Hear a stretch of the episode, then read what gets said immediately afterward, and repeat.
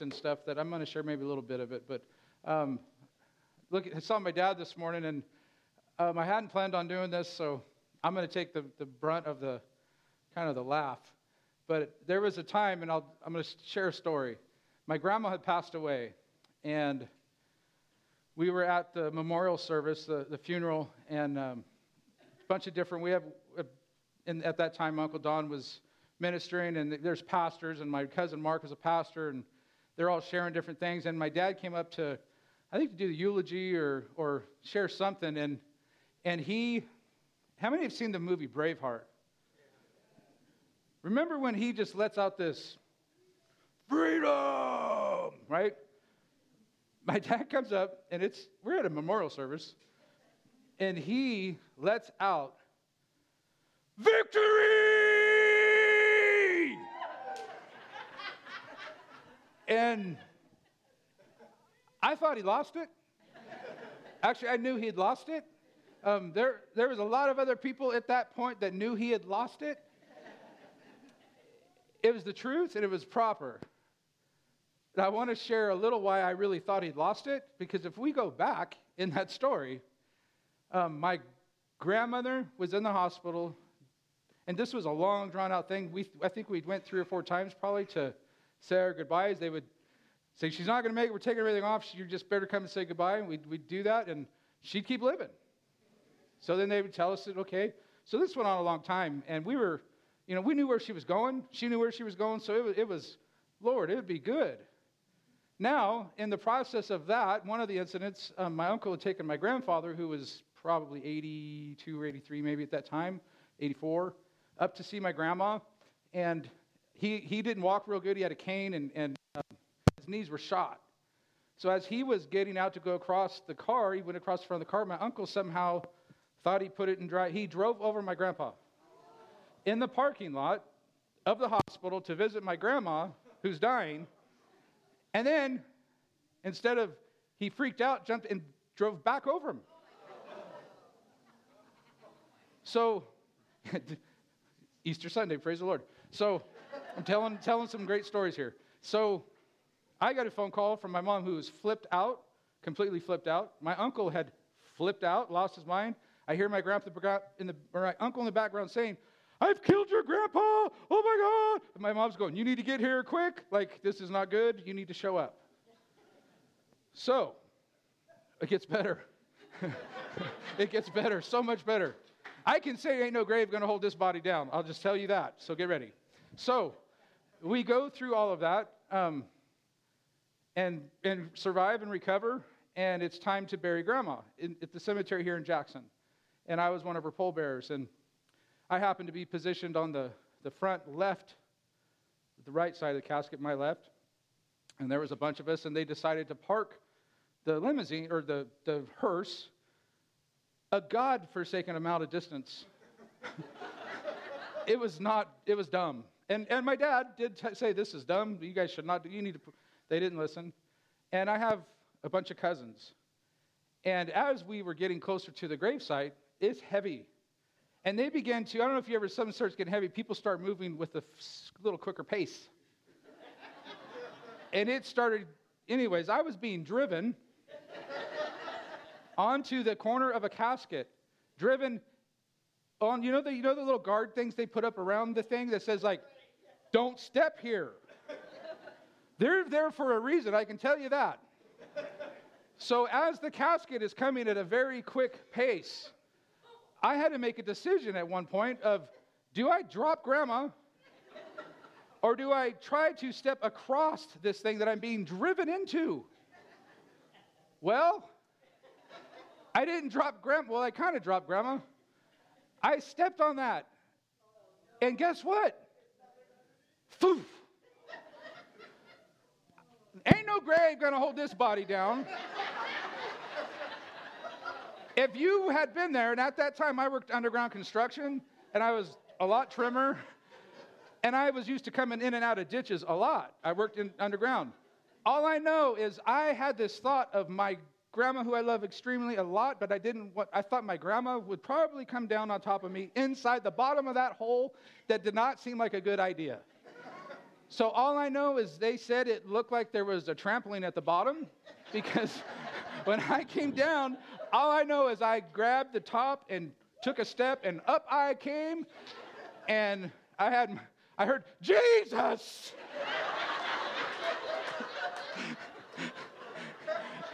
My grandpa's trying to get a hold of me and I just want to be left alone. I'm like just just let me process what just happened. I didn't share any of that with the first service. You guys got the good story, let me tell you. But think of the victory. So then, yeah, that's the whole point. So then all of that happens, right? The memorial, my, my dad, victory! yeah, and it was like, oh my Lord, this is the craziest thing ever. But I'll tell you what, that's victory. Death cannot hold us. Jesus conquered death, hell, and the grave. And uh, there's no grave going to hold this body down. I can, I can say that. I, not many of you can say that you've been literally in the grave and come out. And, oh, praise the Lord. What did that have to do with it? Well, victory had to do with it. Our title of the message is Victory. Um, I had a bunch of really cool facts and things I was going to share with you, but you got the cool story instead. I may sh- I'm going to share just a couple of things though about the. I was, as I was preparing, I was really thinking, at least my generation and probably definitely below, um, with the way school and everything is taught and the, the things that we learn now, it's, it's almost as the resurrection is kind of a fable. That, that we look at it as a story, that it's goes along with the Easter Bunny. It goes along with you know all these different things. And um, I just wanted to bring some some thought process into the power of the resurrection and, and the reality of the resurrection. Um, it was witnessed by people. It wasn't a story that was told after everyone that was around died. Okay, so this happened, and there was living testimony, which means people that were alive witnessed it, and they shared it, and they told it all over the place. So it wasn't like, like there wasn't anyone to refute the testimony. There was no two groups of people who wanted Jesus to stay in that tomb more than the Jewish religious people, the Pharisees, or the Sadducees, and the Roman government. The Roman government did not want an uprising. The Jews did not want Jesus to be their Messiah. They wanted to keep him in. The soldiers, Roman soldiers, were trained that if they were on watch, and anyone fell asleep on watch, it was known that they would take the clothes from the soldier, whoever fell asleep, and they would use his clothes. They'd strip him down, use his clothes to build a fire, and they would roast him till he died. Rome was really about pumping fear and power. So, as, a Rome, as, a, as the soldiers who were protecting the grave, they didn't fall asleep. That's one of the thoughts. Well, maybe the soldiers fell asleep. No. If they didn't know which one fell asleep, they would cast lots amongst them to see who was going to be burned alive. A little bit of a motivation, right? Is that a good motivator to stay awake? Extremely. So the Roman soldiers didn't, didn't fall asleep. There was a seal placed around it, which meant if you broke the seal, you violated Rome. The payment for violating Rome is crucifixion. And they crucified thousands and thousands of people down the streets to inflict fear that you don't mess with Rome. So when Rome seals somebody and wants them in a grave, guess what? They stay there. The Jewish religious system did not want Jesus out of that grave. But guess what? He came up out of that grave. There was some of the evidences, and, and people they say the best, the best evidence, if you're looking at evidence, is people who would be critics of the proof, which means Jewish historians who did not want Jesus out of that grave recorded, like Josephus and many, many others, that Jesus resurrected. This is a fact. It was stated as fact, it's historical. There was the, the enemies of him. When, when your enemies actually like who do not want you to be around, or when the enemies show up to court and they're like, I can't stand the guy, but he's telling the truth. It really happened. That's the best proof you need, right? It's one thing for like people who love you, and we'll say, well, yeah, the apostles and them, they love Jesus, so they wanted to, they wanted to perpetuate that story. Well, let's look at them. They were cowardly, went running, had nothing to do with it, and then he resurrects, and now all of a sudden they're bold and they're sticking around Jerusalem telling everybody that he's alive and resurrected. They didn't go to other countries and start this rumor. They stayed right there where it could have been refuted, where they could have said, No, he didn't. Here's his body. Right? Don't you think if Jesus hadn't resurrected, the Roman government or the Jews would have drug him all through the streets all over and said, No, he's not. He's right here. Here he is. They couldn't do it because he resurrected. He's alive. We look at the, the, the, the type of men. You look at Saul, who was the biggest persecutor of the church. He hated Christ, he hated Christians. He hunted them down until what happened? Until the resurrected Christ came in contact with Saul. And then what happened to him? He became the biggest cheerleader in the history of the resurrected Christ there's been. He, he had an encounter with a resurrected Christ, just like I have had, just like you have had. There's thousands and millions of people since Christ's death that had an encounter with the resurrected Christ. And he's still having encounters today. We have two brothers who I, th- I think this is awesome. The two brothers of Jesus, just two of them, that when Jesus was alive, had nothing to do with them. They did not believe he was the Son of God. They didn't believe he was anything special. They believed he was their half brother. And then what happens? All of a sudden, they become these converts who are the pillars of the church, who write books in, in the Bible. How did that happen? They must have encountered a resurrected brother. What else had happened? Because they seen Jesus doing miracles, they seen Jesus doing all this stuff, and they didn't believe. But what caused them to believe? When your brother's dead and comes back to life, you're a believer.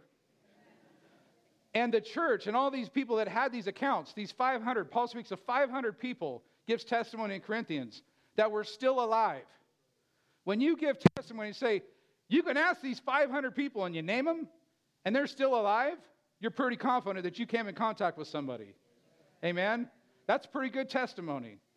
And these two brothers that were still alive that encountered a resurrected Christ that said, I know for a fact, like this is this is impossible.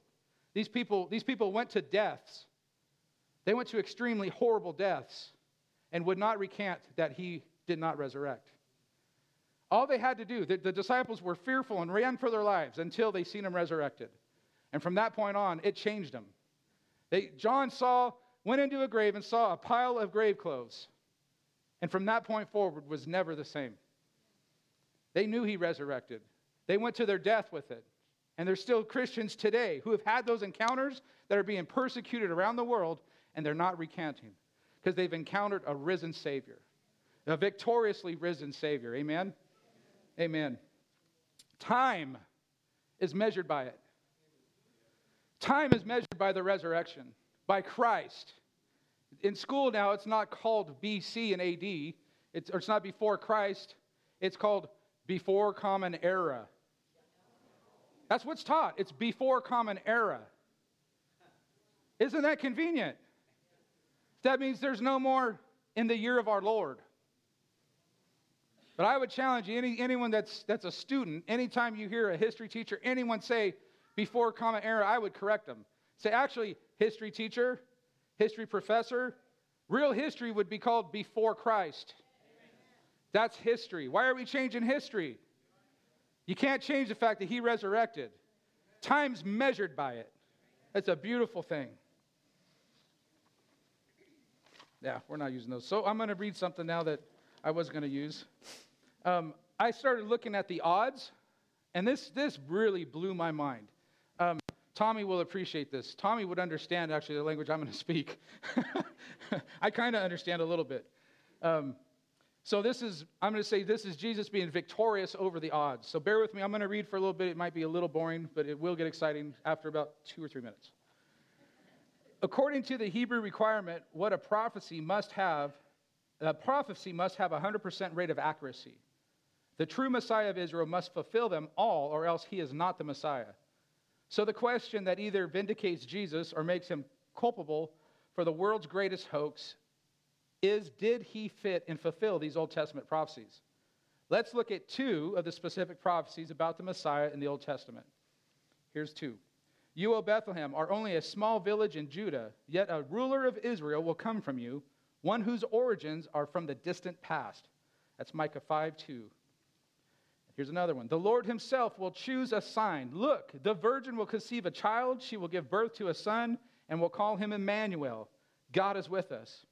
Isaiah 7:14.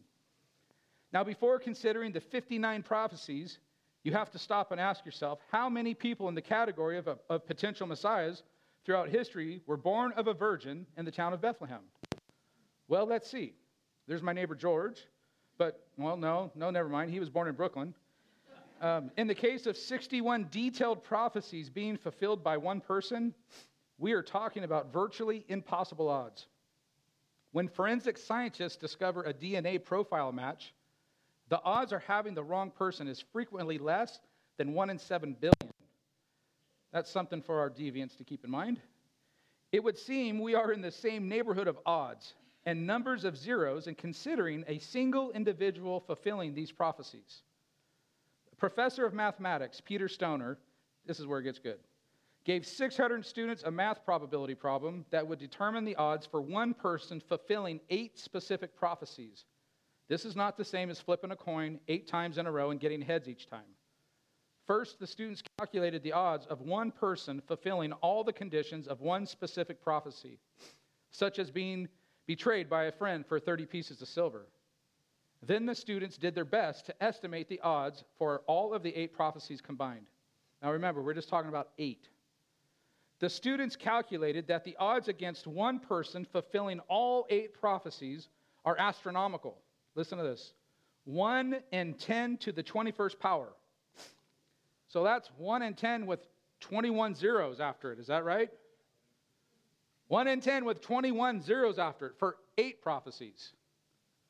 Now, the one that, that doesn't mean a whole lot. What I'm about to tell you is really going to mess with your head.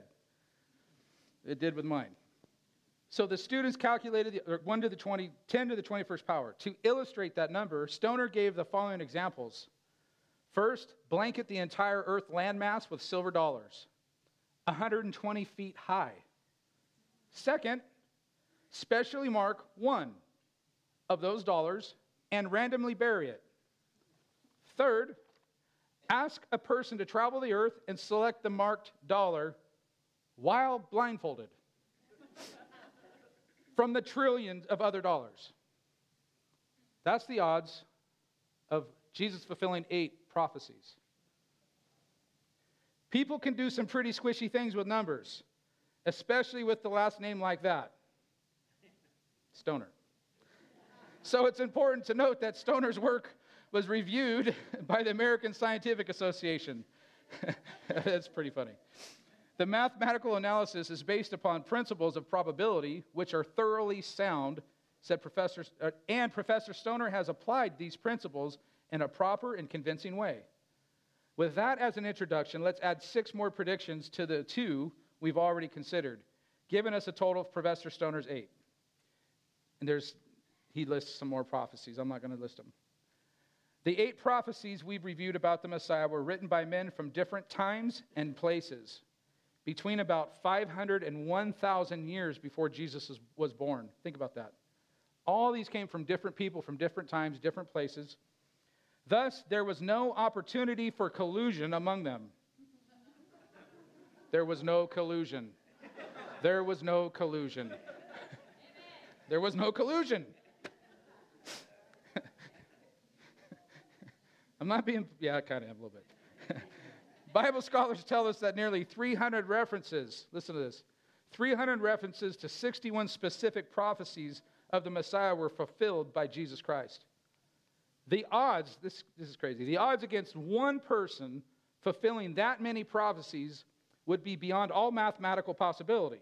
It could never happen, no matter how much time was allotted. One mathematician's estimate of those impossible odds is one chance in a trillion, trillion, trillion, trillion, trillion, trillion, trillion, trillion, trillion, trillion, trillion, trillion, trillion.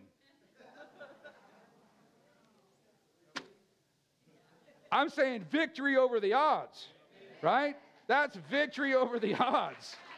That's victory. That's crazy victory.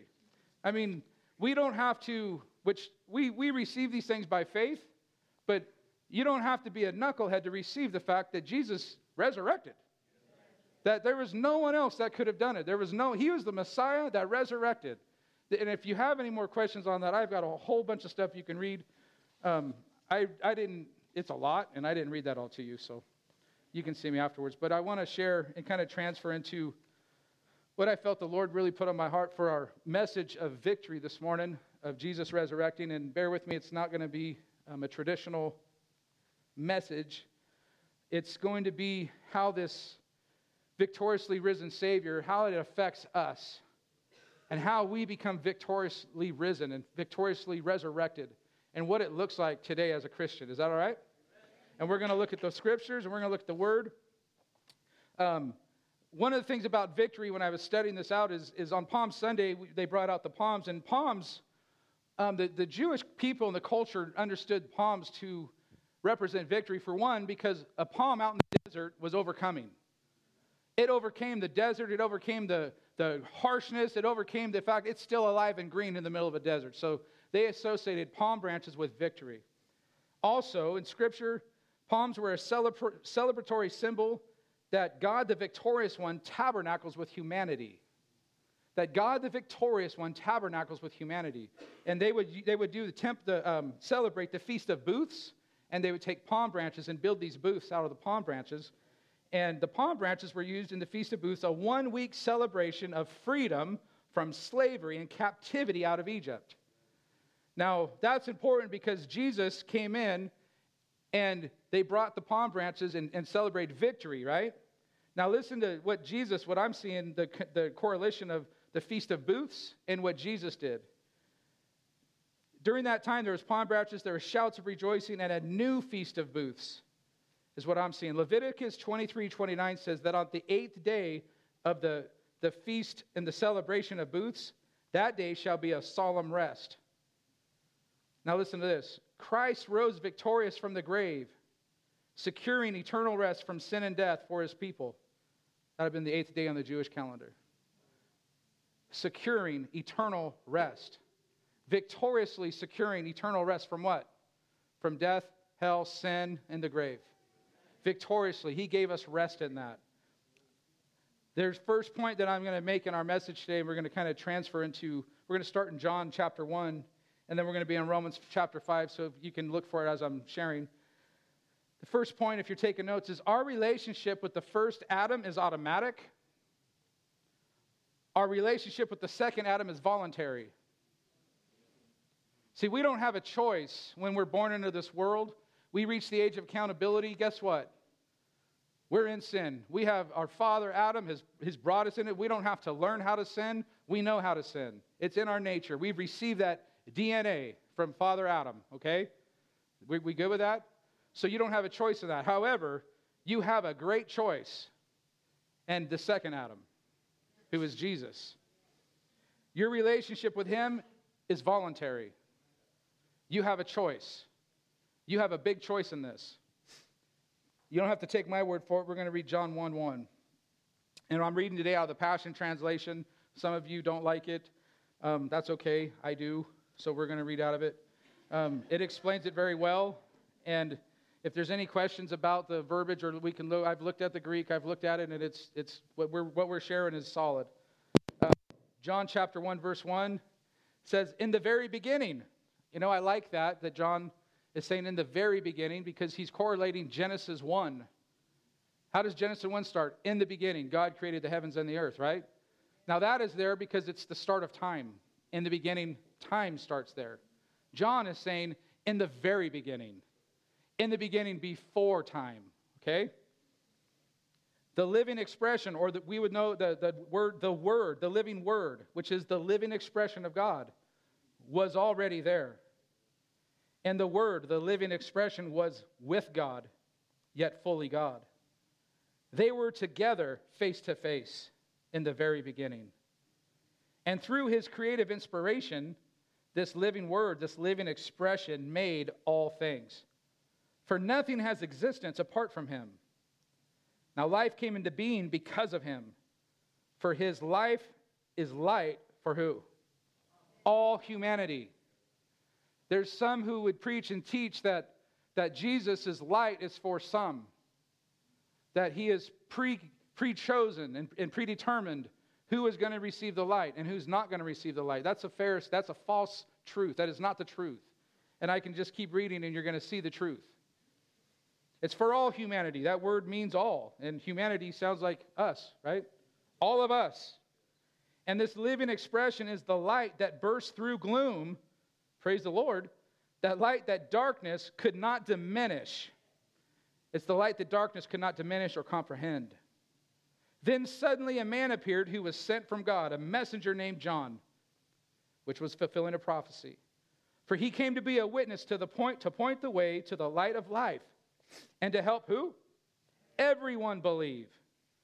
John was not the light, but he came to show who is, for he was merely a messenger to speak the truth about the light. For the light of truth was about to come into the world and shine upon everyone. Praise the Lord.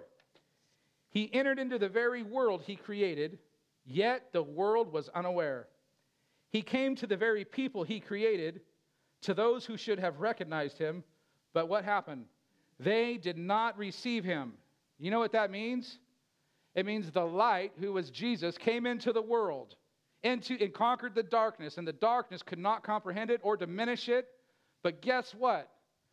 Those who he came for did not receive the light. It means they had a choice. They chose to not receive the light.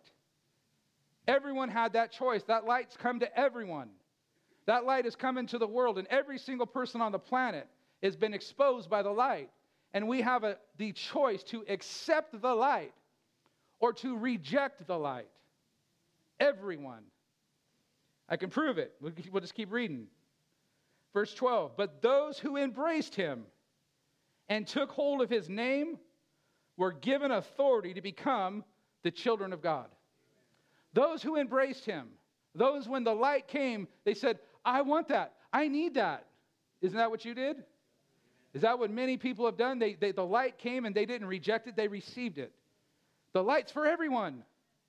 But we have the power to accept it or to reject it. We get to make the choice.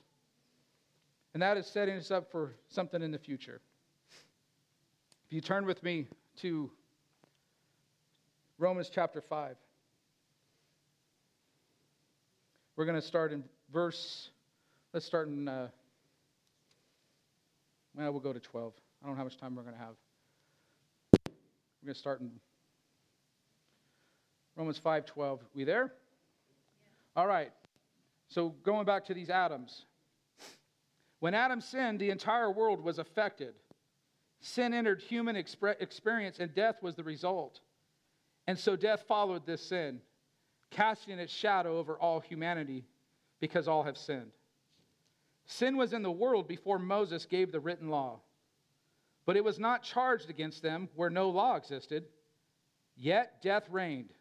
I got to stop there. What'd you guys learn in government and economics, like I learned? There's two things you can't escape death and taxes, right? That's what I, I learned. I forgot a lot about government economics, but I never forgot that.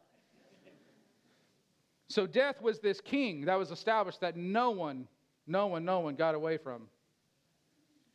It says, Yet death reigned as king from Adam to Moses, even though they hadn't broken a command the way Adam had, the first man. Adam was a picture of the Messiah who was to come. I love this. Now there is no comparison between Adam's transgression and the gracious gift that we experience. For the magnitude of the gift far outweighs the crime. It's true that many died because of one man's transgressions, but how much greater will God's grace and his gracious gift of acceptance overflow to many because what one man, Jesus the Messiah, did for us? And this free flowing gift imparts to us much more than what was given to us through the one who sinned. For because of one transgression, we are all facing a death sentence with a verdict of guilty. But this gracious gift leaves us free from our many failures. Thank you, Lord. And brings us into the perfect righteousness of God, acquitted with the words, not guilty. Death once held us in its grip, and by the blunder of one man, death reigned as king over humanity. But now, how much more are we held in the grip of grace and continue reigning as kings in life, enjoying our regal freedom through the gift of perfect righteousness in the one and only Jesus, the Messiah. In other words, just as condemnation came upon all people through one transgression, so through one righteous act of Jesus' sacrifice, the perfect righteousness that makes us right with God and leads us to a victorious life is now available to all. One man's disobedience opened the door for all humanity to become sinners.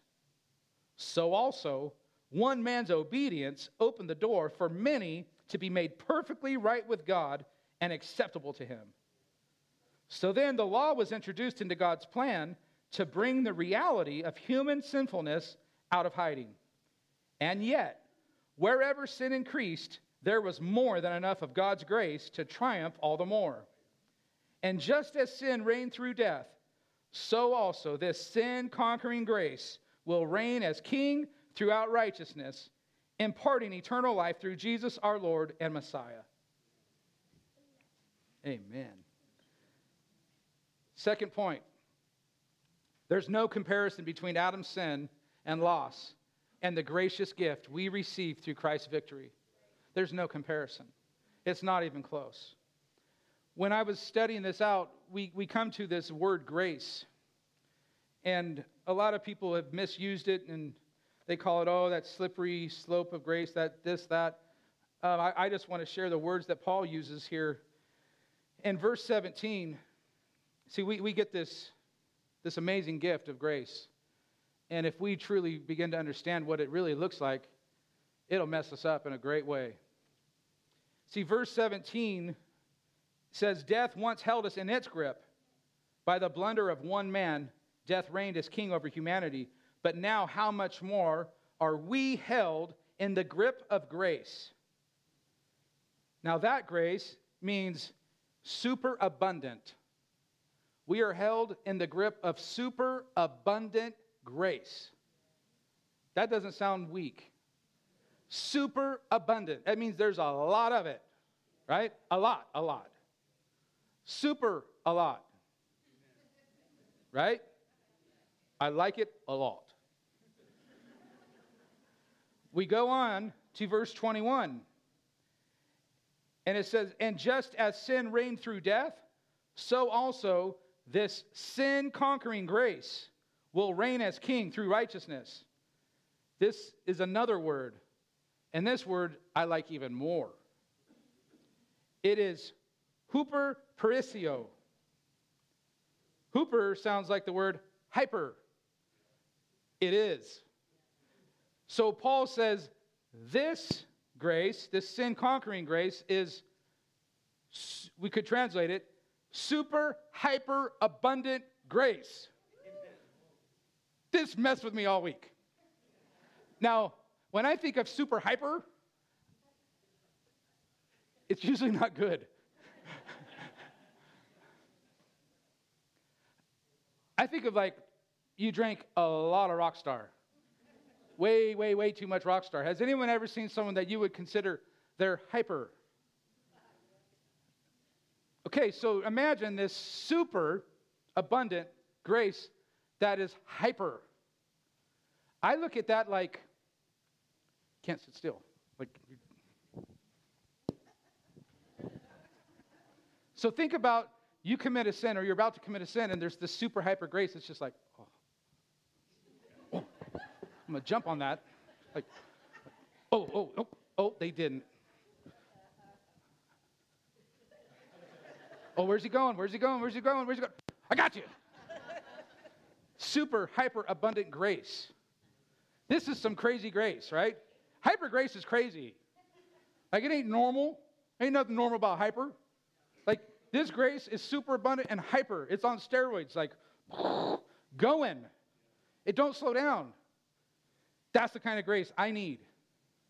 This kind of grace, it's like so awesome God knew we would need it, and He knew I would need it, and it's so valuable that we don't use it carelessly. It's not something that you just, Paul goes on to say, which you'll say, well, that's awesome. So does that mean we, we got this super hyper grace that's abundant? We just continue in sin?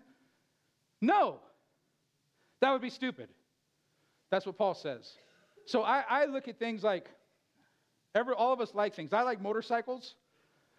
So I would think, what if I had this, I got this like 1956 panhead that was like a little bit chopped up and not crazy, but it was built, it was beautiful, chrome everywhere. I wouldn't just jump on it and be like, you know, there's a hill climb in Hollister. I think we should see if it how well it hill climbs. Oh, you know, there's a mud bog. I'm going to go mud bog that 56 panhead and see how much mud and crap I can get all over it and see how scratched up I can get it. But you know what the cool thing with super hyper grace is? Is if you drove through the mud, super hyper grace runs after it, and as you're riding it, it's cleaning it up and puffing it and polishing it. It's going, it's okay. I got this. You did something stupid, but it's there. It's boom, boom, dents out, polished. Super hyper abundant grace. It's awesome. This is what Jesus did for us. He conquered death, hell, sin, and the grave. And He's given us this abundant grace. And it's not a free ticket to go just run amok. But you love this grace. You cherish this grace because it keeps you righteous right before God. It keeps you shining like there was never a scratch right before God. It's super hyper abundant. And if you do, it's there. Oh, oh, oh, no, false alarm. Oh, I got you next time. It's there.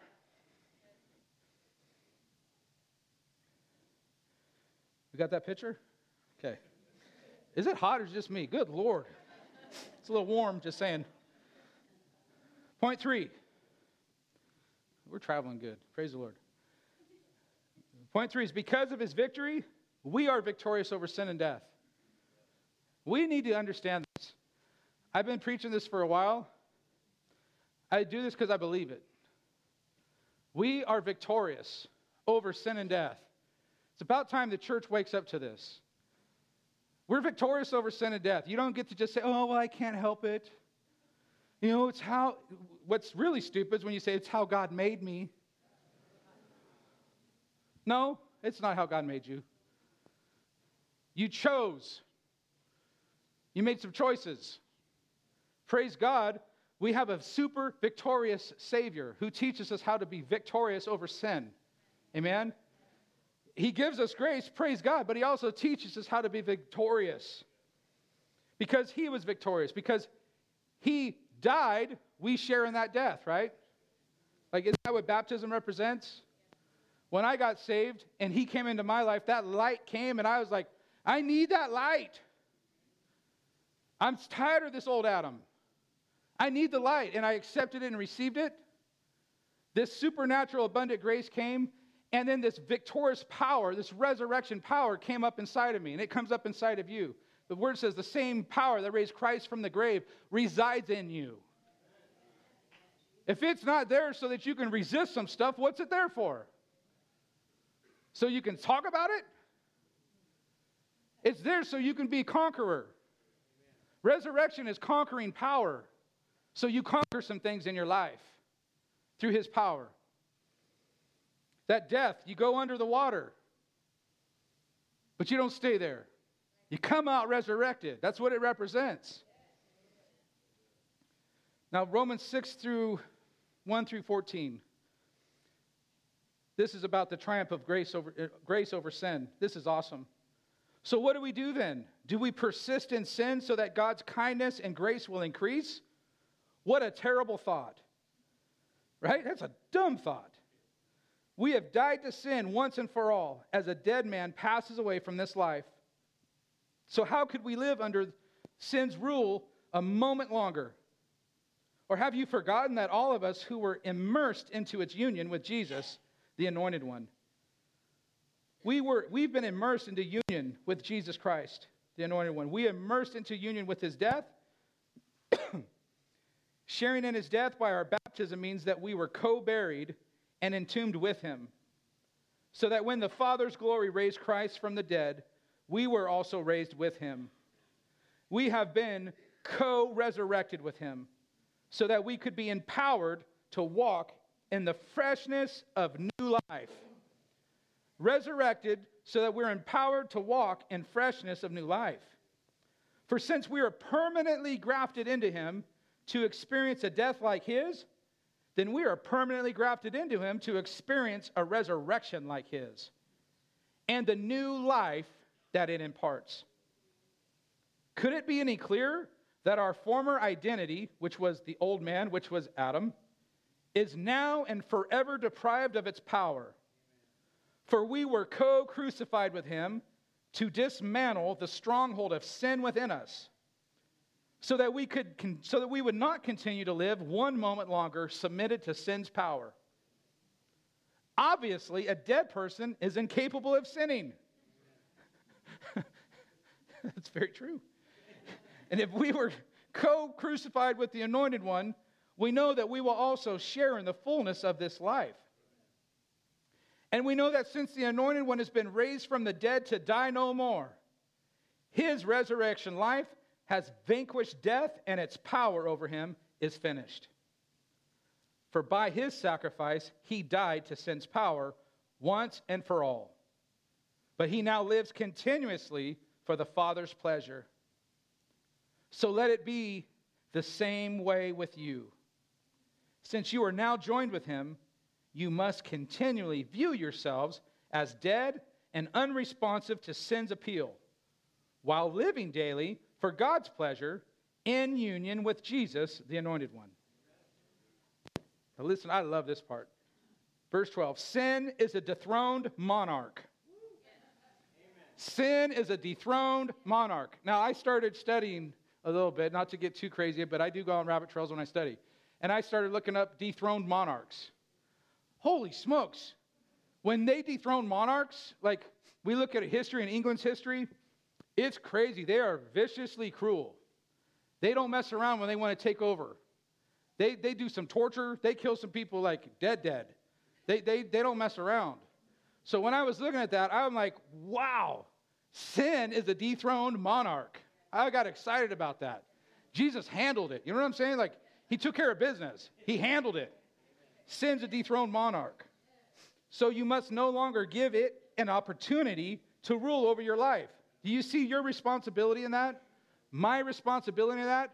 You no longer have to give it an opportunity to rule over your life, controlling how you live and compelling you to obey its desires and cravings. Doesn't that sound like sin? Compelling you, driving you. You don't have to allow that. It says, so then refuse to answer its call, to surrender your body as a tool for wickedness. Refuse to answer its call. Instead, passionately answer God's call to keep yielding your body to Him as one who has now experienced resurrection life. You live now for His pleasure, ready to be used for His noble purposes. Remember this sin will not conquer you, for God already has. You are not governed by law, but governed by the reign of grace, of the grace of God. That is awesome Third point. Wasn't me. Because of his victory, we are victorious over sin and death. Because of his victory, we are victorious over sin and death. Because of his victory, we are victorious over sin and death. See, ain't no grave gonna hold this body down. Ain't no sin gonna keep me back from attaining what Christ is, what He's called forth in my life. It's not gonna do it. It doesn't have the power. Sin's a dethroned monarch. Now, how, that sounds good, right? Now, how are we to do it? I've been you sitting there. Sounds good, Pastor. But here's the truth. Let's look at the truth. As a result of our union with Christ, sin's power is broken. That's verse 5 and 6. Because of our union with Christ. So that means if, if sin's power isn't broken in my life, in Steve Dennison's life, it's because there's probably a problem with the union. A union's a connection where you're supposed to be grafted in. Amen? I can tell you one person who it's not his problem. Jesus is vict- victorious over sin and death, so it's not on his side. There's two parts to a union. Every single time I'll tell you whose problem it isn't. Next point sin is not destroyed, but robbed of its power. See, it's not that it's not there, it's been robbed of its power. Sin's been robbed of its power in your life. If you have surrendered your life to Him, if you have died with Him and resurrected with Him, the sin's power in your life has been broken. How do I know that? Let's look at verse 7. The one who's born again is commanded to take his stand on this verse, on verse 7. It says this He who is dead is freed from sin. This is truth. He who is dead is freed from sin. Remember, it said in that new, says a dead man cannot sin. I've never seen a dead man sin. I've seen a bunch of living men sin, right? That's why Paul said, I died when? Daily. Every single one of us have to die daily. This, this isn't like you all are sinners. We all got to die daily. We all have to consider this flesh dead. We must reconcile that we've died and resurrected. There's a new resurrected power in us, and it's a conquering power. So you got to stand on verse 7 that he who is dead is free from sin. See, death breaks all ties and cancels all obligations.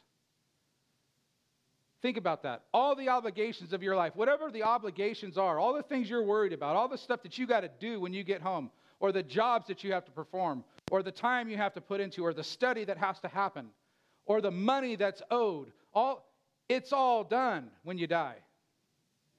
There's no more obligations. There's no obligation once you're dead. Right? There's a freedom in that.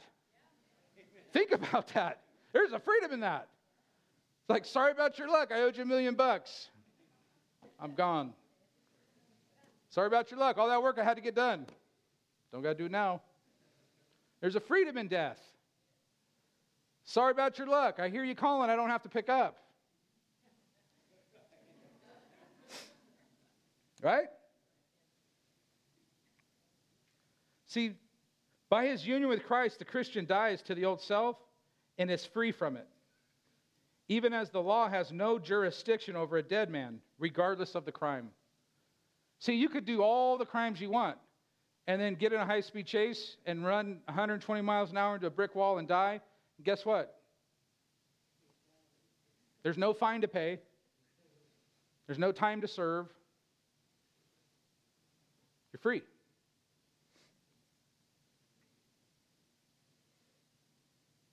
I want to talk about sin power one more time.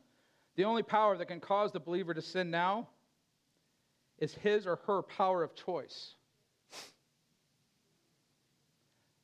There's no other power that can cause you to sin because sin's power has been broken in our lives. We must, we must stand on that as a Christian.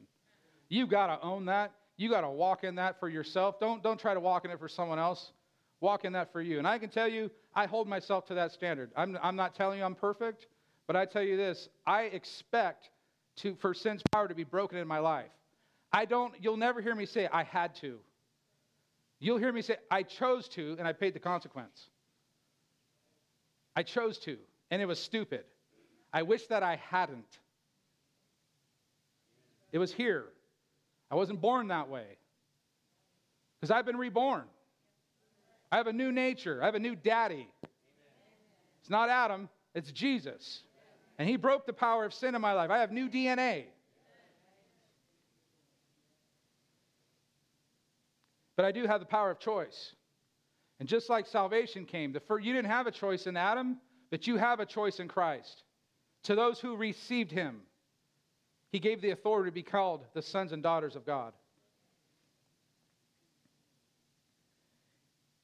See, as a believer, we can sin, but we don't have to. That's a truth we need to understand. We can, we don't have to. Now, I'm going to show you how that works and what it can look like. And, and this translation brought this to me. I never saw it this way before, but I'm, I believe you'll never forget it. I'm going to play this out. I'm going to try to do it like I did the first time. It was pretty good. Holy Spirit helped me out a lot. So there's a, a, a verse that's talked about not answering the call. It says, So then refuse to answer the call, right? How many, uh, how many of you are like me, have a phone that you carry with you all, over, all over the place? How many of you get phone calls that are like telemarketers or it's some robocall or it's a scam call or it's, it's just something and you, you fell for it, right? Hello? And then it's someone trying to scam you out of something. It's someone trying to take from you. They're, at least they're taking your time. Good Lord. And, they're, and you, after you recognize the number, you realize it's all bad intentions on this side of the line, right? So you have the ability the next time you go, hmm, I recognize that number. Do I want to answer that call? What do most of us do? Out of area number, go away, make it disappear, slide it, smash it, right? Whatever you got to do, don't answer it. It's now they're clever. Right? Devil's clever too. Let's use a new number. Let's come in in this avenue. Let's So then you go, "Oh, I recognize that." Oh, got me again. And you know what? It's going all with all this information. And you're trying to be kind and not be rude and just, just be rude. Hang up. Because they ain't going to give you an opportunity. And pretty soon it starts, you start going, well, that kind of sounds good. Oh, oh, well, this is, this is a great opportunity. I could be a millionaire in five minutes. Why wouldn't I want to do this? Oh, okay, right? You start getting lured away. And then, and then they hook you, and then you go, oh, dang it. And then you're on the watch, right? Every time that phone's ringing, you're like, mm-mm. You have the power to not answer the call. You have the power to not answer the call. If we could take a phone and look at it and go, you know, that's bit me before. I don't think I want to answer that. And you have the power to reject it. You have the power when sin calls to say, I recognize that number. I remember what happened last time I answered that call. It was all bad. I'm going to reject that call. That's what this is saying. The word saying you have that power. You know what's really, really darn awesome is you have a word which is like a telephone directory. And if you're not sure, you can go, hmm, here's the number. Well, they said that. Well, let me see. Nope. That's the wrong number. Nope, I don't recognize that information. Nope, not going to do it. That's powerful. You have the, it's within your choice to pick up or reject it. Am I telling the truth? So there's no excuse. See, we serve a victorious king who paid and conquered the price of sin, death, hell, and the grave, and we have the opportunity to accept it or reject it. There's no one else's fault. I don't I am not belittling things that's happened in your past because they've happened in mine too, but we're adults. You come to a point that you accept the truth, you let the light of Christ come into your life, and it's for everyone and all. And you accept it or you reject it. And you're all going to stand just like me before him one day and give an account for what did we do with the light? What did we do with the truth? Because he came to bring it, because he was the truth. And he knew that the truth sets us free. Amen? 1 Corinthians 15, 55, 57, I love this, says, So death, tell me, where's your victory? Isn't that awesome? So, death, tell me, where's your victory? Tell me, death, where's your sting? See, if you, if you are a believer, you can talk to death, hell, and the grave and sin just like that. Where's your victory, death? You got no hold on me. Where's your victory, sin? I see you. Nah, I'm rejecting it. I'm not answering that call. Done it before. And you know what's so awesome? That super hyper abundant grace that if you're a knucklehead like me, that sometimes is like, well, maybe it's different this time. it just like, ah, jumps all over you and drops the call. It's like, don't do that again. I, I, I won't, I promise. He keeps it simple for us. And it's not complicated. Jesus did it all. He conquered it. He resurrected and gave us resurrection life. Isn't it wild? The same power that raised him from the grave lives in us. And for us to not say, like, well, I can't resist that, I can't help that. Well, I, have had, I've, been, I've had this pain for 40 years and I'm, I can not stop. Stop it. You have resurrection power inside of you. Believe the truth. Well, I got hurt. Yeah. So as many of us. I had a bad relationship. I understand that. But there's resurrection power inside of you. It's not, it's you can't stay there. That grace won't leave you there. It's going to jump all over you, encourage you to get up. It's going to wipe you off and dust you off. But you have a choice in it. You can come to the light or you can stay in the dark. You can walk in the light as He's in the light and have fellowship with Him.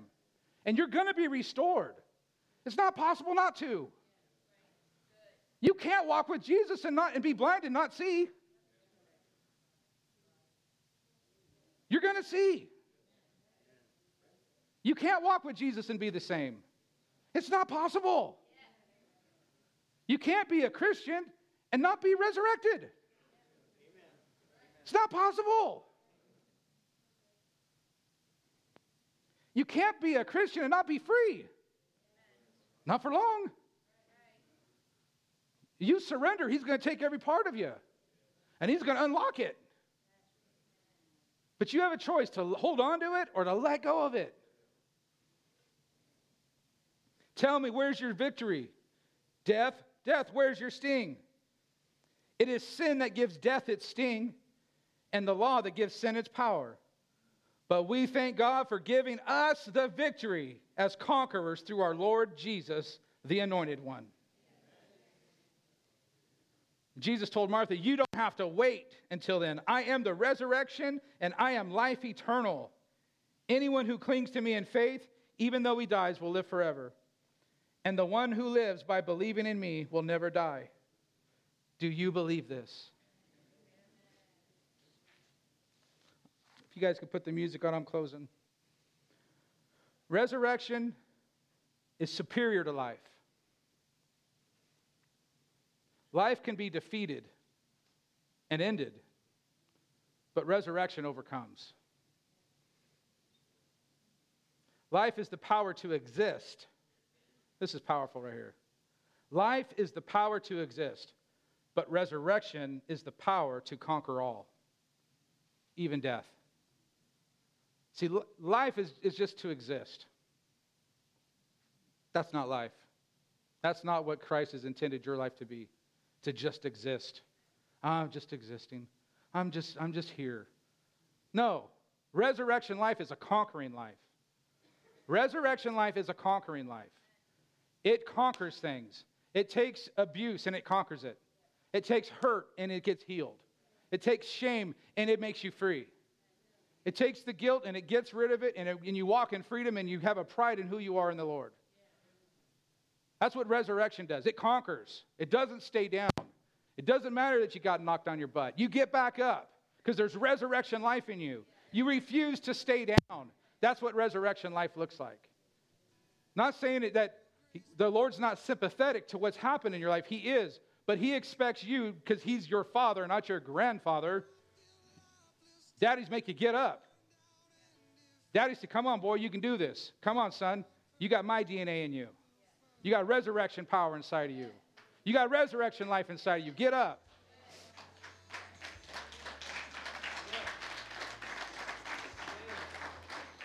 Life is the power to exist, but resurrection is the power to conquer all, even death itself.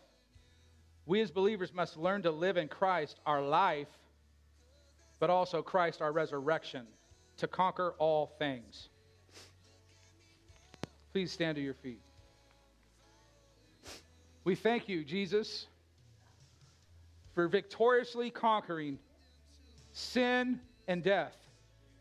We thank you for conquering it. We thank you for resurrecting out of the grave, for giving us the hope of resurrection in us. We thank you, Jesus, for your word. I thank you for taking my sin and shame and going to the cross and paying it in, in full. And you said, It is finished. We thank you for saying it is finished to the power of sin and death and the grave in our lives.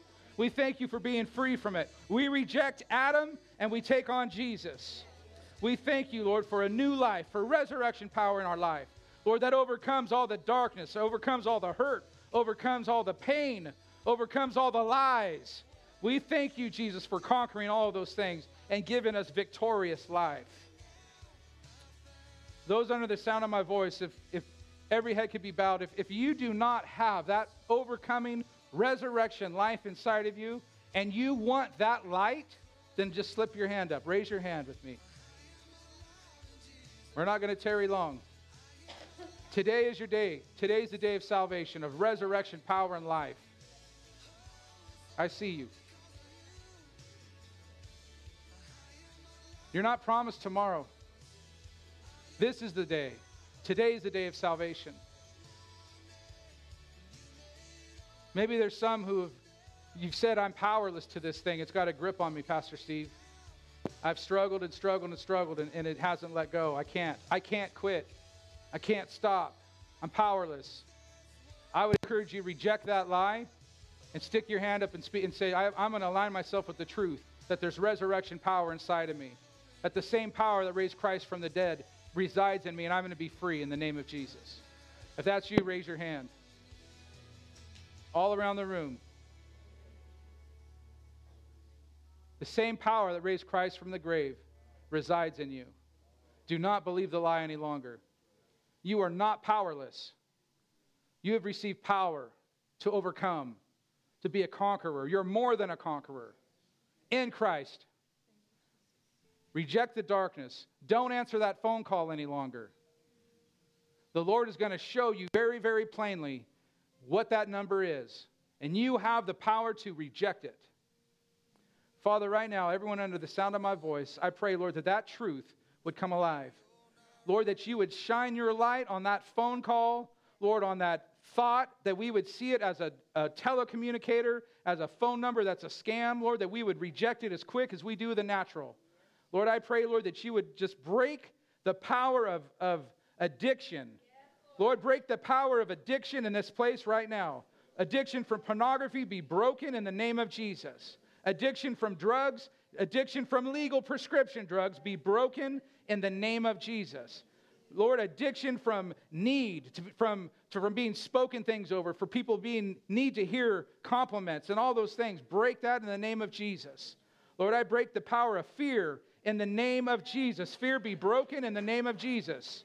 Do not answer that call any longer. Then when you answer it, answer it with the word of God, the truth. Whatever it is that's been ailing you, you go to the word and answer it with the truth.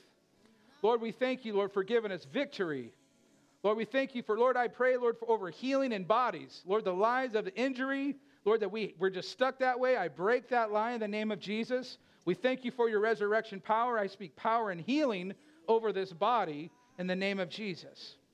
Hope come alive in the name of Jesus. Hope come alive. I rebuke depression and anxiety in the name of Jesus. Hope come alive in the name of Jesus. I declare hope in this house. I declare when people walk into this building that hope will rise, faith will rise in the name of Jesus. I rebuke fear and doubt in the name of Jesus. We thank you, Lord. We thank you for resurrection power. We thank you, Jesus, for resurrecting, showing us how to be resurrected, showing us how to walk in newness of life. We thank you, Jesus. We thank you for carrying all of our guilt and shame. We thank you, Jesus. We honor you going forward, Jesus. We honor you by walking in the light. We honor that resurrection by being resurrected. Thank you, Jesus. Thank you, Lord. Thank you, Lord. Thank you, Lord. Thank you, Jesus. Thank you, Lord. I'm going to dismiss you shortly. If, if, if you have a, a desire and a need that, that you say, I, I believe, but help my doubt and you, and you want someone to pray with you and, and, and agree with you to, to be broke, to have something break, to have that fear or that lie of addiction or whatever it might be, you can come forward up to the altar when I dismiss, and we'll, we'll have some, some folks here, and I'll pray with you, and we'll agree and believe that you're going to be healed, that you'll be restored. If you have never encountered the freedom of what salvation and a resurrected life looks like, please come forward. I'd love to share Jesus with you. I'd love for you to be free and He'd love for you to be freed. So I'm going to dismiss you guys. I'm going to just pray a blessing over you. Lord, bless this body as they travel, Lord, and, and spend time with their families for Easter. Lord, I pray, Lord, that, that if we're around family members, Lord, who are lost, that you would give us the boldness to, to, to proclaim the truth and the life. In Jesus' name, amen.